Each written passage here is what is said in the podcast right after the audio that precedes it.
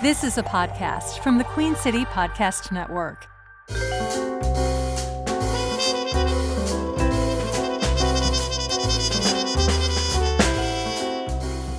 And welcome to another episode of Queen City Nerves Newshounds Podcast. I am Ryan Pitkin, your host, and we have another special election issue as we did last year on City Council. This year it is our two newest Charlotte Mecklenburg Schools Board of Education members just voted in this week. Huge congratulations to you both. Uh, we have Liz Monterrey here. How's it going, Liz?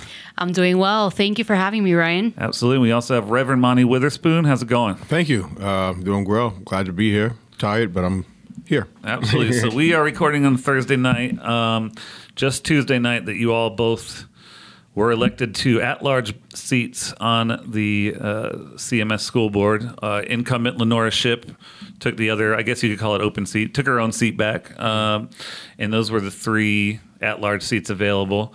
What was it like for you all, if I'm not mistaken, Liz, first-time candidate? And yes. Monty, this is your second time? Third time. Third time. Yep. So what was it like, Liz, as a first-time candidate watching those, you know, I don't know if you were doing a watch party, if you were at the McDem watch party, if you were pressing refresh on that result page on the N C Board of Elections. How what were, what were you up to on Tuesday night?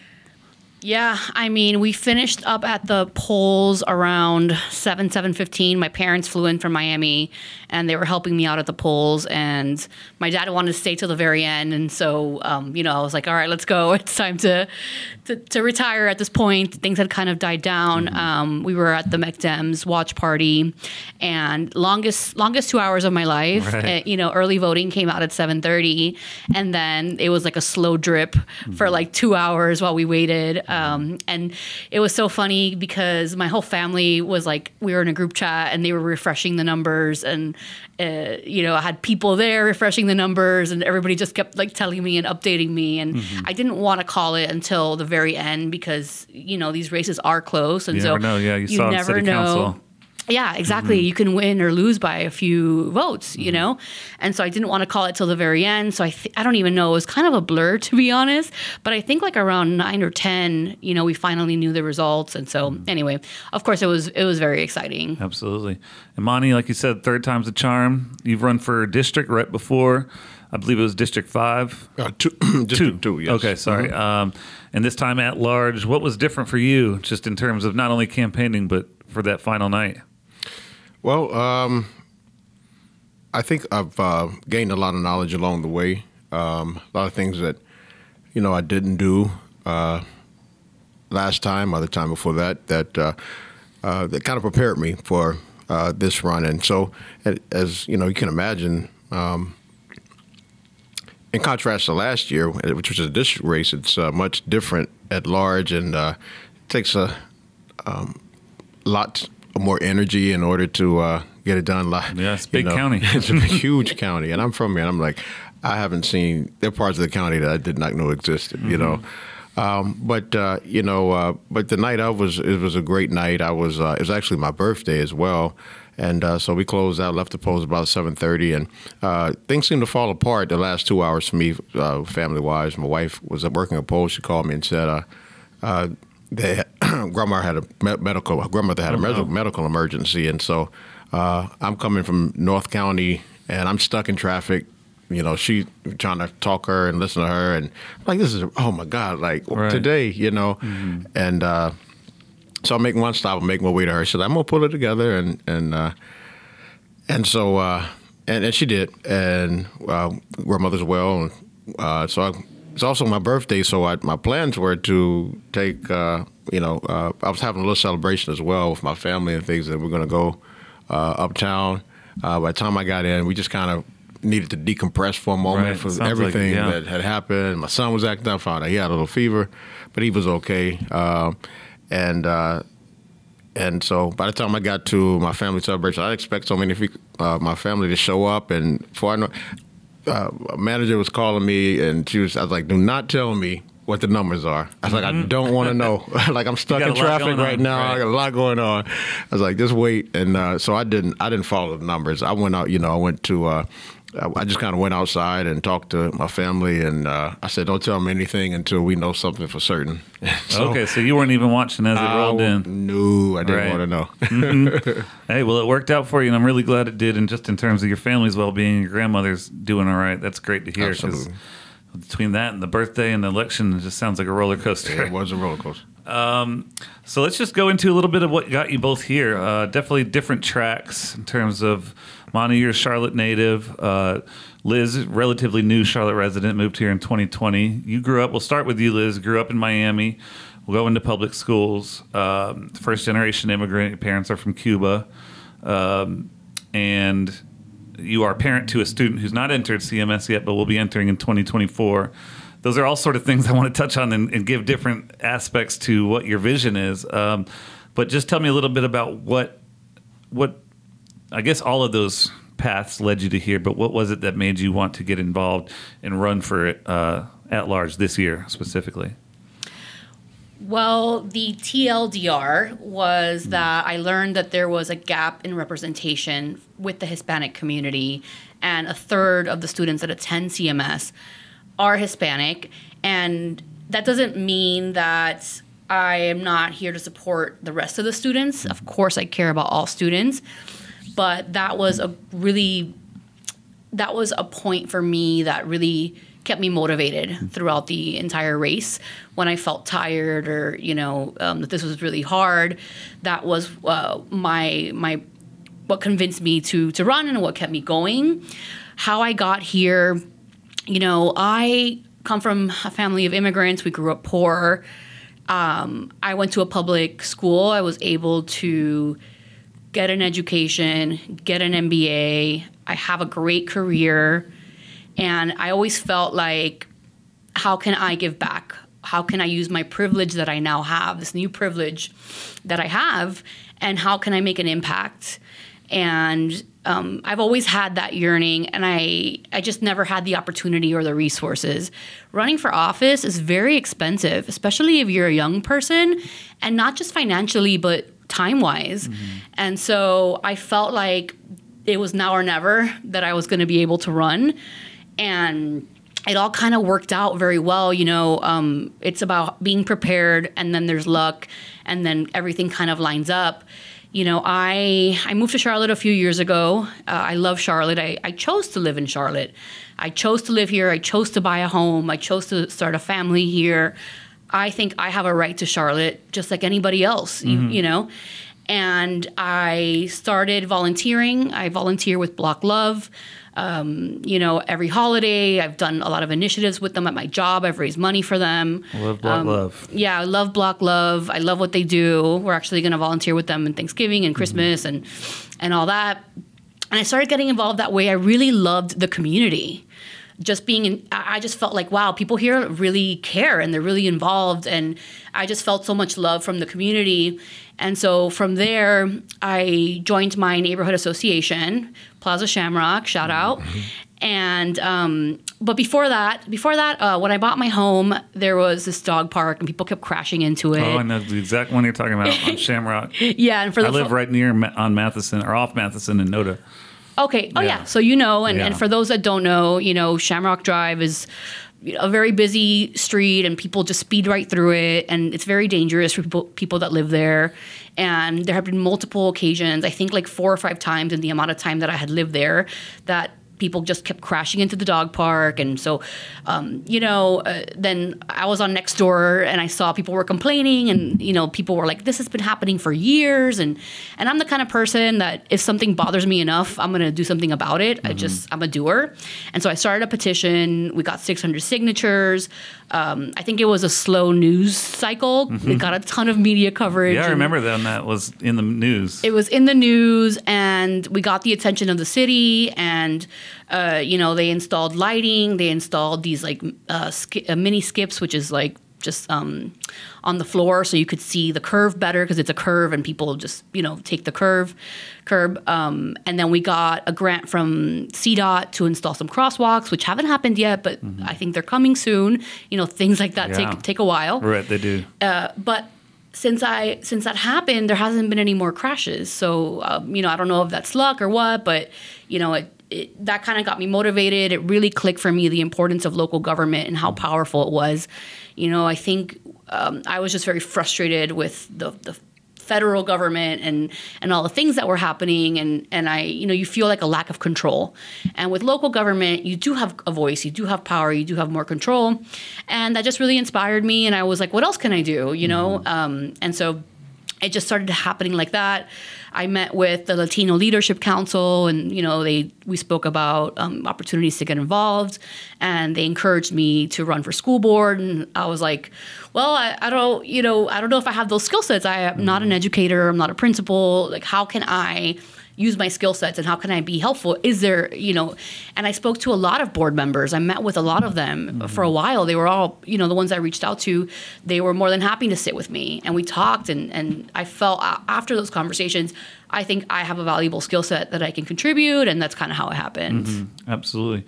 And you were a political philosophy major. So this has always been an interest of yours, or not minor. I'm sorry. Yes. I took, uh, you know, A P civics and mm-hmm. economics in high school. And I've always voted since two thousand six. That was the first time I could vote. Uh, I voted for Obama. Mm-hmm. And that was my first, you know, we had it so good. Right. And then all of a sudden we didn't. And so, you know, I always wanted to get involved, and I had done stuff with Vote Run Vote Run Lead uh, out in Miami, but I, they just there wasn't any opportunities. I don't know why. I think the communities are different, mm. um, but yeah, that's kind of how it happened. Yeah. You moving from Miami in twenty twenty is, well, I won't say funny, but it'll Miami will always be connected in my mind to that time, because I went there for a conference, journalism conference in February twenty twenty, and like I remember in the airport seeing like a few people wearing masks, and I was like, is this that COVID I was hearing about, like, is this going to be a thing? And it was like twenty days later that everything was done. Everything was shut down. So that's just how I think of Miami now, being that airport. So, Monty, you had a, um, you, like I mentioned earlier, you've grown up. You're born and raised in Charlotte. Um, you, I've, I mean, I'm just going by your uh, bio here. You've been pastor at Steel Creek A M E Zion. But in between that, you grew up going to C M S schools, and you've, you've had some time to reflect on your time there. And I saw one interesting thing that's sort of a big part of your platform is sort of seeing these reports of how much zip code affects your potential to succeed or uh, to graduate, to go on to higher education in Charlotte when you're attending C M S schools. And you had looked back and said in your bio that, you know, you were one, the only one of your friend circle to graduate. Was it just graduate or to further advance into higher education after yeah. Olympic High School? Yeah, uh, uh, really, I would say about uh, around ninth grade, uh, a lot of my friends that I just kind of grew up with, they were still friends of mine. Um, I kind of dropped out of the system, mm-hmm. um, and uh, the system kind of failed them, in my opinion. Right. And and let me say, they're doing great now. Mm-hmm. I mean, they they are uh, mechanics. They are they are on their own H V A C companies. Um, they're very involved and productive citizens, and uh, lead. Uh, uh, Great families. Mm-hmm. Um, and so, but yeah, I remember uh, I was sitting, I was, of course, I was a W, so I was at the back of the line. I was, I looked to the front, I'm like, and that's when it kind of occurred to me. I'm like, wow, I mean, I'm, I'm the only one that, mm-hmm. uh, you know, reached, you, you know, this point. It was, you know, kind of bittersweet, you mm-hmm. know. And the more I learned, you know, of course, in my own journey, I, I almost didn't make it. I fell, I tell, you know, uh, talk a lot a lot about, you know, how I fell third in seventh grade, and, uh, you know, how that impacted me. So folks kind of talk about the uh, school to prison pipeline. They talk about it. But I was like, I can talk, you know, as one who's been in that pipeline. Right. And, you know, single parent home, uh, but a home that was filled with love and, and encouragement and support. Um, no doubt. Uh, but, uh, you know, so I know these challenges. And so as I reflect on my own journey um, and really understanding uh, firsthand what a lot of the students are facing, uh, even today, uh, is really uh, what fuels me, what motivates me to uh, want to engage this work. Absolutely. And you play, or a big part of your platform is around career readiness. Um, how well of a job do you feel like C M S is currently doing in not only uh, trying to push graduation rates, but doing that, whether it be trade or preparing for higher education, doing that career readiness? Well, I do think that we, uh, C M S, we need to really look at expanding, you know, vocational uh, training, and so that folks, uh, students can uh, graduate really ready to go in directly in, into uh, into a job. Right. And uh, uh, I think we can do better. Uh, I think uh, the hearts and minds are in the right place, but uh, I think we could certainly expand those programs, and uh, and, and also just making sure that what we are offering is is what students are interested in. Mm-hmm. Oh, absolutely. And I was just talking to Latoya Faustin of She Built the City about this exact thing a few weeks ago after their Pottstown initiative in Huntersville. And it's one of those things where it's, she was discussing how in the seventies and eighties, schools sort of started taking those trades out of classrooms because it was one, thanks in part to the fact of not only the test grade situation uh, and trying to focus on what is measurable by test grade, but also the fact that these classrooms are more expensive to build.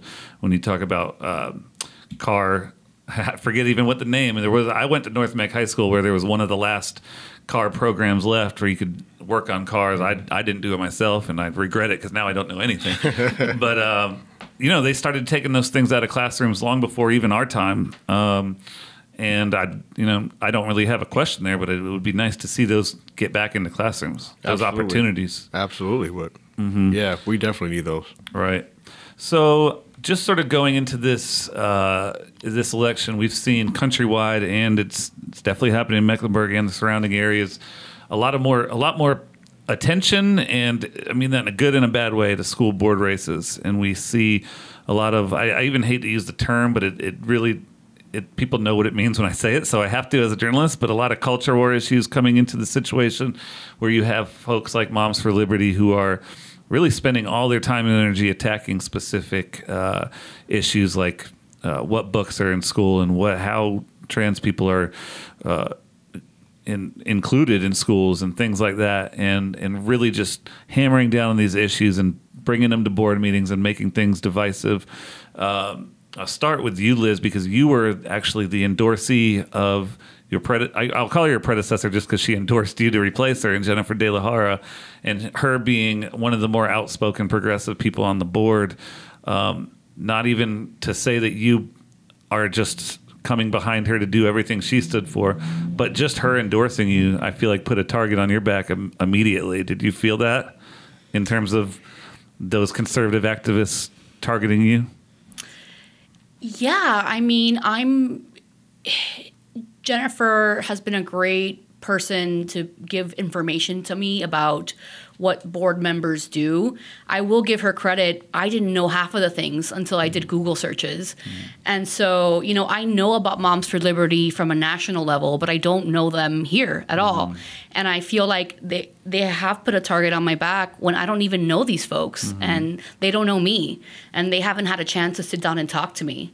And so for me, you know, I do have values that, that I feel strongly about, and I was endorsed by Equality N C, and so yeah, I do take attacks on that community personal, and they go against my values, and and so yeah, I mean, I would say don't judge me until you know me, but at the end of the day, I would rather not be liked for uh, not everyone's gonna like you, and I would rather not be liked and and hold, and be on the right side of history. Right. Absolutely. So that's okay with me. Mm-hmm. And Monty, this is a, a nonpartisan position and race, um, but you also, you know, you're you're you're one of the three endorsed by Mecklenburg Democrats uh, for a reason, I believe, in your platform. Um, and well, I should note, in case anybody didn't read my coverage from Tuesday night, that all three of those folks are the three who won. Um, and was there anything just from that endorsement alone, or your platform, or things you've spoken up on that that saw you um, having to already deal with that even before being elected in your campaigning, in terms of social media or um, witnessing in in out public events, campaigning, things like that? That you get a taste for that uh, sort of divisiveness that that surrounds school board contentious issues these days. Oh yeah, it's, it is. It's obvious. Um, I think uh, uh, it, Mecklenburg in particular, I think, you know, obviously, although it's nonpartisan, Democrats uh, far outnumber uh, Republicans. Mm-hmm. Um, but even those minority voices um, still can cause distractions mm-hmm. and uh, be disruptive in a sense of uh, what what their agenda is. Um, and so, yeah, and I think that we have to get back to focusing on student outcomes. Mm-hmm. Um, that's what we're here for. And so uh, there are a lot of culture wars, and I think that they're uh, very critical things that should be addressed and, and, and uh, uh, sort of counteracted or, or countered uh, in those culture wars. Uh, but our job as the as board members is to improve student outcomes. And that's that's the way I approach this. Uh, and, you know, I'm, I'm a part of that is also, for me, ensuring that all of our students are uh, feel safe and they're included, that they uh, see themselves and they're affirmed in uh, all that we do and in, in, in our curriculum. Um, and I think that's just so important. I think that if if we establish a culture of that, it doesn't matter what voices may show up, that I just want every student to come in, regardless of all of the noise around school boards, and know that they're going to get a great education, that they're going to be safe, uh, and that their uh, humanity is going to be valued. Mm-hmm. And yourself being, I mentioned earlier, a lot of folks knew you in the community, uh, at least in Steel Creek as a pastor at Steel Creek A M E Zion. So you're clearly a, a faith-led or faith. Uh, you take you use faith in your in your and how you approach community work. I, I'll put it that way.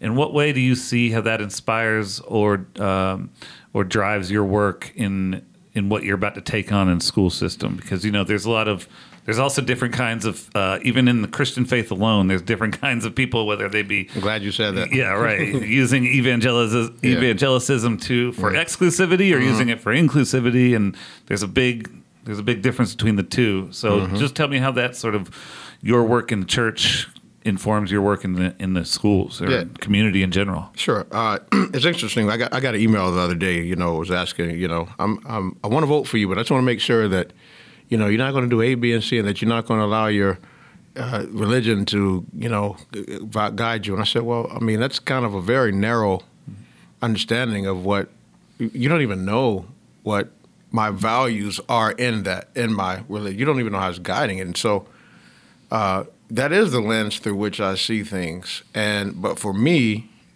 uh, as a uh, Christian, if you want to say, I, I'm a believer that The, the community that the the one that I follow was a very broad community that was inclusive of the whole world, that was of people from various backgrounds, but more so uh, as one who loved and sought to uplift marginalized groups of folks, mm-hmm. those that were outside of the cities that could not come in, whether it be for um, health reasons or uh, for social, economic reasons. Uh, and so for me, that these marginalized communities are very important to me, uh, whether it be single mother, whether it be uh, because of uh, race, whether it be because of uh, economics. Uh, we are, I believe in building a holistic, beloved community of folks from various backgrounds. And I just imagine what we could do, or what we could be, if we embrace that type of uh, value, mm-hmm. whether it's faith or whether it's your value. Right, uh, right. That uh, you know that we build, we work together, and uh, where everyone feels loved, where everybody feels included, where everybody is, is affirmed, and and you know. And we say to those who want to exclude folks, well, you go outside. You right. know? Let's marginalize those, right. you know, and, uh, and and build a better community. So that that that's the place. And and so for me, also, I'm from a tradition uh, of what we call Black church, you know, from of, of social justice, where we, we speak truth to power, we speak up for the powerless, and so. That's the tradition which I come from. Mm-hmm. And uh, so the, the the rest of this stuff is uh, sort of abnormal to me, you know, and it's foreign. And uh, so, and I, and I think if folks would, like I said in that email, I was like, if you understand what what my tradition is, mm-hmm. which there are multiple traditions, you know, uh, then it would, you, you and they, I put that in an email, you're like, oh, thank you, I, you know, understand. Right, yeah, uh, yeah. Definitely.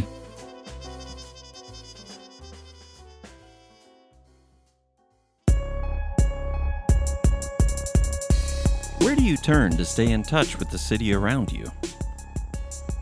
Broadcast news isn't what it used to be, and commercial radio doesn't scratch that itch. If only there was one place you could get it all, when you want, wherever you want, on your schedule. There is the Queen City Podcast Network. Listen to your city on your schedule at queen city podcast network dot com and everywhere you get your podcasts.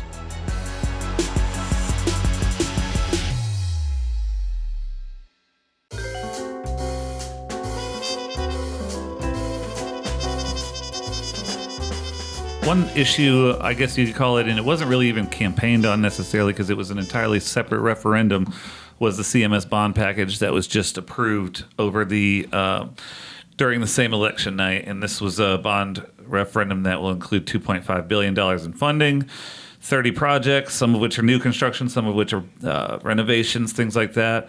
They will include a one cent or a, a proposed or a estimated one cent property tax rate over three different uh, cycles. or three different occasions in the coming years. Um, and there has been a lot of debate, and it's, it's, it's, I found it an interesting issue because it's been debated on um, by liberals, Democrats, progressives, however you want to refer to the group of folks who have been sort of on de- separate sides of this issue, saying whether it's good or bad for the community. And I know the campaigning is over, so I don't expect you to necessarily, you know, pitch why yes or why no. The the referendum package was uh, was passed, sixty-three percent of the vote.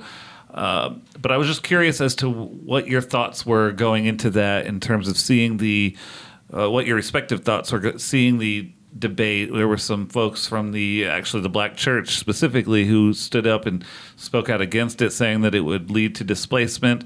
There were a lot of folks from the Mecklenburg Democratic Party, more official wing, saying that, you know, get it passed through because it's going to be, you know, some of these buildings. Doctor Crystal Hill herself, the superintendent, saying, you know, really endorsing it so as to fix some of these facilities that she was saying were falling into disrepair. And I'm just curious as to what your thoughts were um going into Tuesday night's election as to what could, if there were things that could have been done differently with the bond package, or whether this was just a, uh, you know, I'm not even sure the rules as to, you know, some of the opposition was talking about this should be used to hire more teachers, or it should be used to for different resources.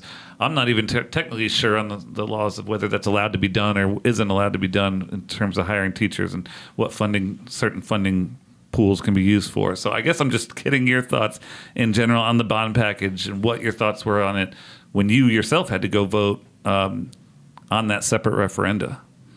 And I'll start with whomever wants to give their thoughts on that. Yeah, I, uh, I, I I'm an ardent supporter of the bonds. Uh, again, as one who, I'm from Charlotte. I mean, my elementary school was old when I went there, and that's right. That's thirty-five years ago now, you know, uh, uh, more. Uh, oh man, I'm getting old. Right. But uh, yeah, and so, and that's one of the ones that's on the bond, and uh, um, you know, I think we're on the right side of the issue, mm-hmm. and uh, you know, just for safety and security. For I mean, what are we saying to our students? What are we saying to teachers?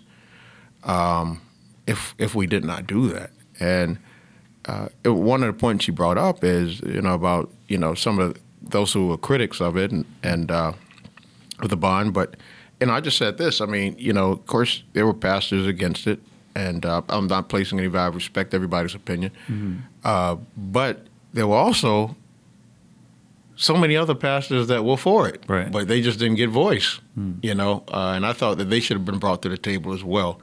Uh, that could have shared a different perspective to the community. But nonetheless, it passed. Mm-hmm. And uh, so I'm I'm grateful for it, and I think we're going to be able to do some great things. And, you know, for folks saying, you know, we don't know what they're going to do with the money. You know, one of the things I'm hopeful for is that we'll make that da- there's a dashboard that you can go in and see every single project.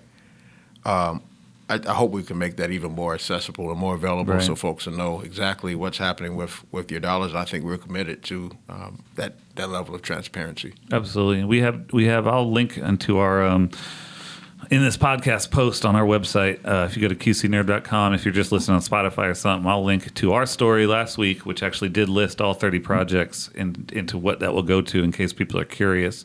Liz, what were your sort of your thoughts going into that and, and looking into that bond package as a as a uh, a potential school leader? Well, you know, I, I want to say we live in America. It's a free country. We have mm-hmm. freedom of speech. People are allowed to disagree. Mm-hmm. It's the beauty of why we live in this country. And that's why we vote. And the people spoke. I can tell you, I spoke to many parents, and no parent that has their child in public school was against that bond. No parent. Right. So that tells you a lot about the people that opposed it. I wondered, hey, do you even have kids in C M S? Or do you have anybody that works there? Because, you know, your perspective changes, right? Mm. And for me, uh, you know, as a parent, I want safety in schools. You know, we, a lot of the schools are not prepared for the safety threats of the twenty-first century. And a lot of the money that's going to be used in the bond package is going to be so that we can have those state-of-the-art security features. My son will be going to a school next year that is brand new. Oh, it right. was Shamrock yeah, Gardens. Yeah, Shamrock looks Gardens. Really it looks really good. Mm-hmm. And, and Shamrock Gardens was a very old school. And they demolished it. They rebuilt it. And now it's extremely diverse. It has um, over half of the teachers are nationally accredited teachers. It attracts talent. And so, you know, it's a great place. And people want to go there. And I've spoken to people, oh, that's a great school. That's a great school. I want that for all schools. When we talk about equity in C M S, I don't see another way of achieving equity without making sure that all of our schools have environments that are conducive to learning. We can't have our kids and our teachers with broken H V A Cs or, or heating systems or, um, you know, North schools like North Mac. You know, securing that campus. You know, right now mm. you can come in from any angle from North Mac. It's not. It's, I, I drive by there now, and I'm like, how did they? They put so many more trailers, and there are already so many trailers when I went. Yeah, and there's so many schools like that, right? Right, right. And so, for me, we also have to. There's a lot of misinformation on the bond too, because I was going through a lot of threads on Instagram and mm. whatever, and you know, people didn't really know, and so I think. We have a larger issue, which is like a communications issue uh, where information just isn't being given out properly to the public, or I don't know where the disconnect is. But, um, you know, in terms of, you know, a lot of comments were like, but we need to pay our teachers more, mm-hmm. which, of course, and, and I want to clarify, I, I, the listeners of this podcast, I'm sure, are very smart, and they mm-hmm. know that educators are paid via the state. They're the ones that all five me, of them are super smart. they uh, not paid. The, the the pay is set by the state legislator, and you know there are some bond packages in other states that do allow for increase in teacher pay. This one does not, mm-hmm. and it's not just a simple matter of saying, well, let's just move the money around. It doesn't work like that, right? right. Um, this bond is a, a construction bond, and it's for rebuilding or building of schools. That's it. And so it's strictly for that. And when you look at the schools that are being built, the majority are going to be on the east and west side, which are pre- pre- predominantly black and brown, you know, populations of students that go there. So again, we can't say we want equity in schools and then be against something that's going to provide equity in schools. Right. And so, I, I think you know. that's just a, an overarching theme of local government in terms of what you were talking about, what can be used for what. And I just... I just admitted my ignorance in the question of saying I, I didn't think uh, that you could pay teachers with this sort of money, but I, I wasn't sure. But I, it's just similar. It comes up. I cover city council very closely, uh, and it, it happens with almost every project that they fund through their tourism dollars, where they'll build something that, or you know, whether it comes to, uh, I think it was that tennis facility that now fell through anyway. But everyone will say, oh, but we need this and that and this. And it's like, we can't with the tourism money anyway. So it really comes down to communicating, and, and that's actually part of my job too, and just communicating that better to people as to what local government does and how they can pay for certain things with, with certain other things. Um, and one a topic I wanted to sort of address, and it's I guess it's not that broad because there are very specific examples of it happening right now uh, in terms of it feels to me, and I, and I, I don't think this is such a uh, fringe opinion anymore. I think it's becoming more clear in the last year or two that there's a very organized movement tied to some of the movement we talked about earlier. But there's a very organized movement to undermine public education and sort of place private education in front of that and elite uh, elite students, giving them options above to do their private school thing. And this has sort of manifested in um, the uh, recent private voucher, private school voucher legislation passed, and it's also sort of a part of the whole idea that now the N C Supreme Court is going to re- rule, I guess, or at least re re-look at the Leandro case, which was such such a big deal for school funding uh, and public school funding in North Carolina, and it really had finally seen after about, I think, almost three decades of rulings that it was finally going to have a result, and now it looks like it's going to go back in front of the Supreme Court, which is highly Republican and conservative now, and extremely conservative, and, and could maybe put uh, a big pool of funding at risk that people have been fighting for for three decades. So I'm basically just getting to the fact of, on this local level, you know, I'm a strong believer that local government is is the most important and affects your day-to-day lives. But it's also feels it's also got to feel uh, pretty overwhelming to be battling.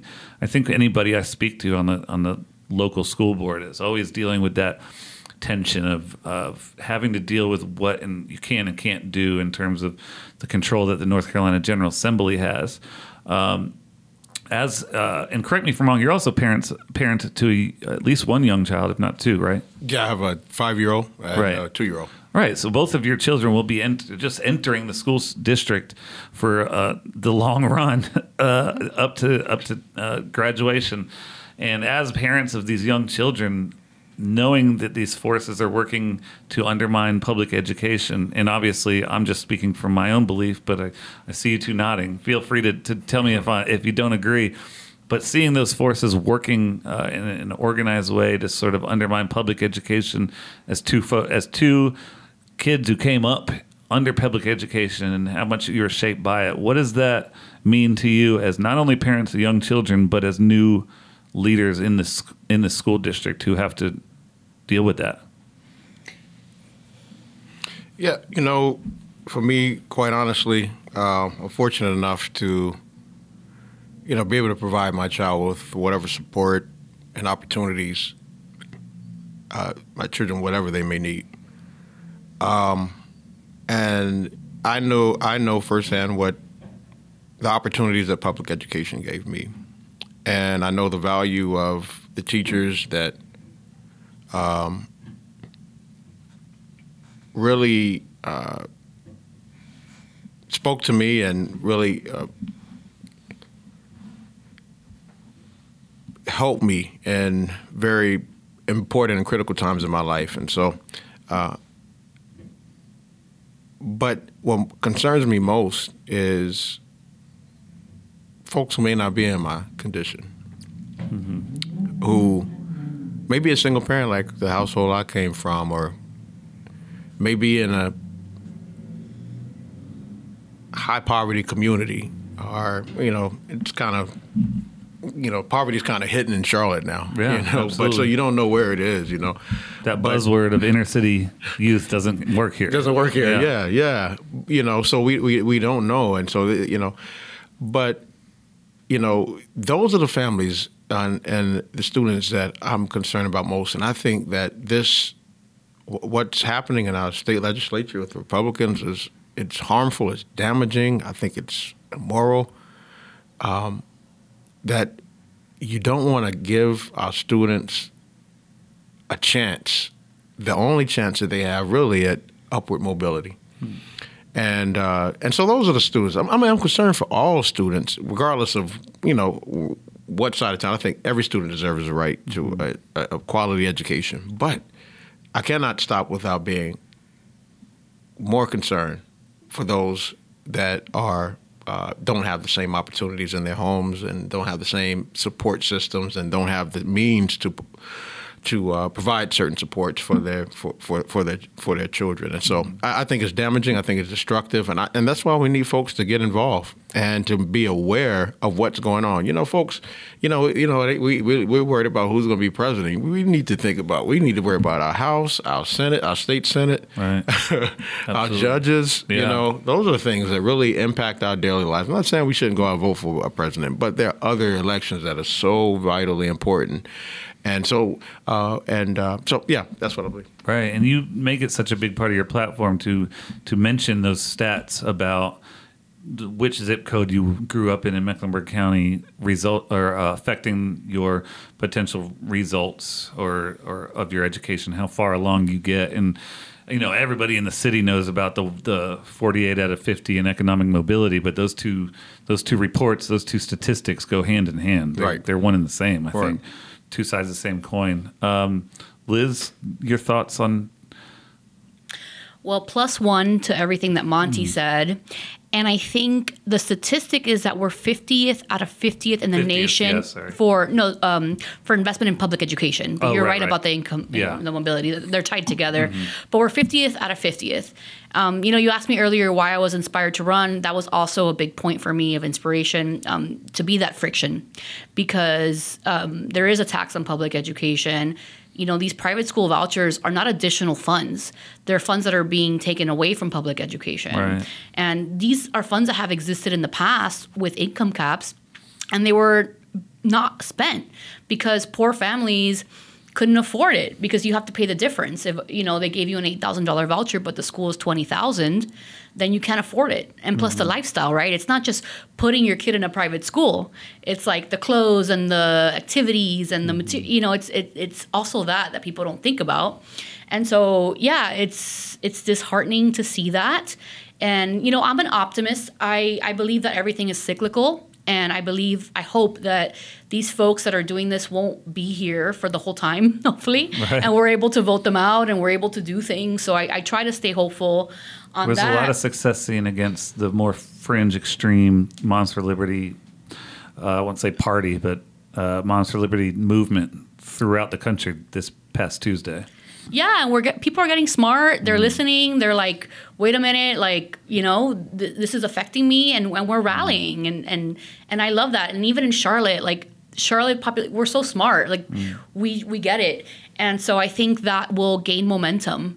And um, what was I gonna say about? Um, yeah, and, and to Monty's point, as a parent, you know, my son will get all the resources that he needs, and so it's not him; it's it's other students that that are going to be disenfranchised, and so you know, we have a hundred people moving here from Charlotte every single day, and so hopefully the county will be able to increase the supplement for teachers. We can be have the highest supplement in the state. Uh, mm-hmm. I'm hoping to build relationships with the county commission and, and kind of get that. I know a lot of them are, are pro public education, and so there are ways that we can try to mitigate that, and I hope that we can. But um, you know, private education for me is a cash grab. You know, uh, they're going to start building private schools, and then private equity will get involved, and you know, it's the best business in town, and it's happening nationally, and it's not just in Charlotte, and it's something mm-hmm. that has been happening over time. We're just hitting the breaking point now, and we're starting to notice, and we're like, oh, whoa.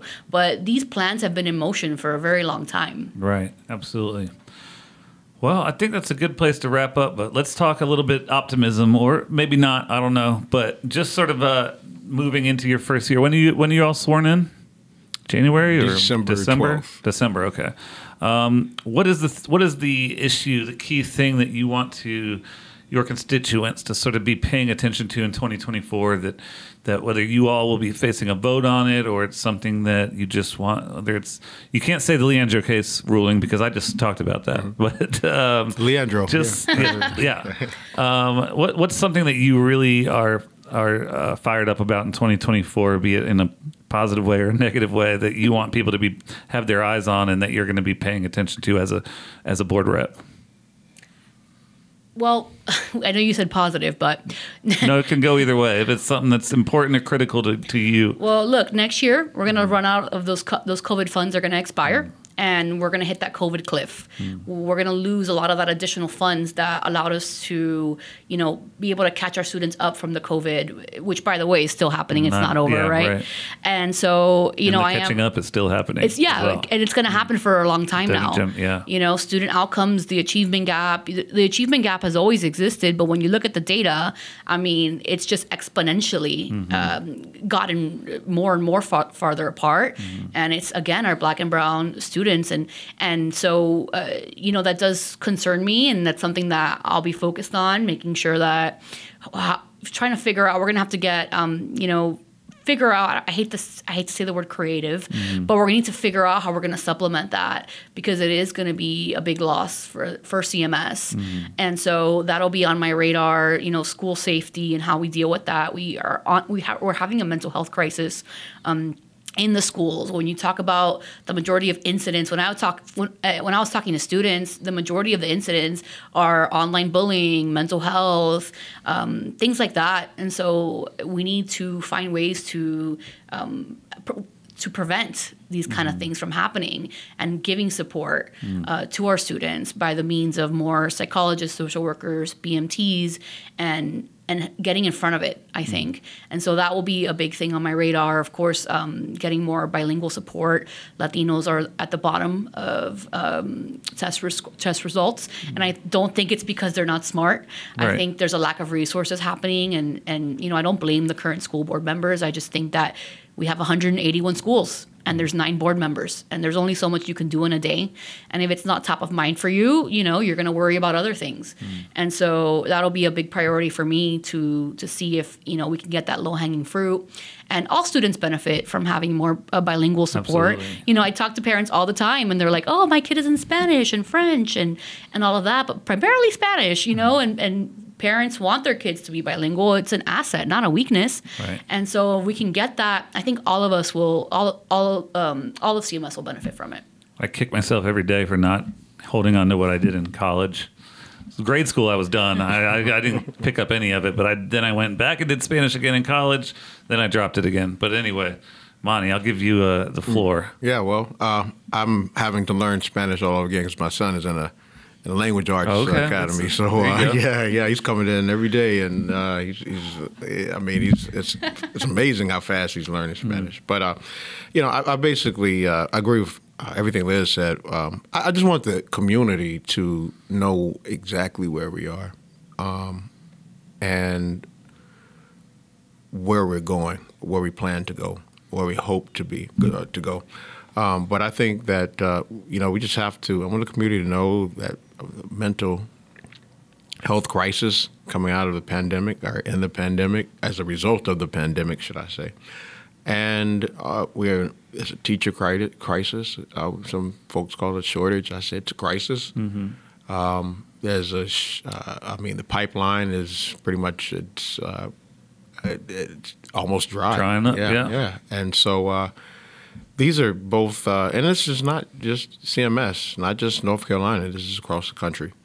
Um, and I think that we're really in a, a crisis of education across the country. And so I just want folks to be aware. Um, and, uh, of course, as uh, Liz said, you know, I, I, I'm, I'm hopeful of, of for the uh, uh, framework that's currently in place of student outcomes-focused governance. Uh, I'm, I'm happy to come on board for, with that. Uh, and kind of pursue the goals that they have in place already, and to uh, work collaboratively and uh, for uh, change, and uh, to move our students forward and improve student outcomes.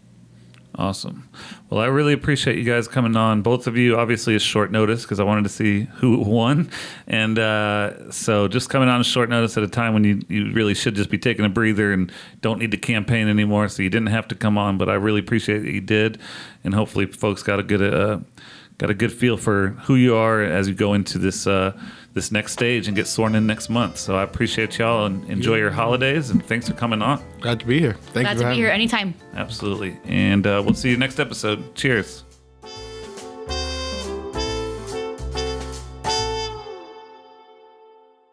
Queen City Podcast Network dot com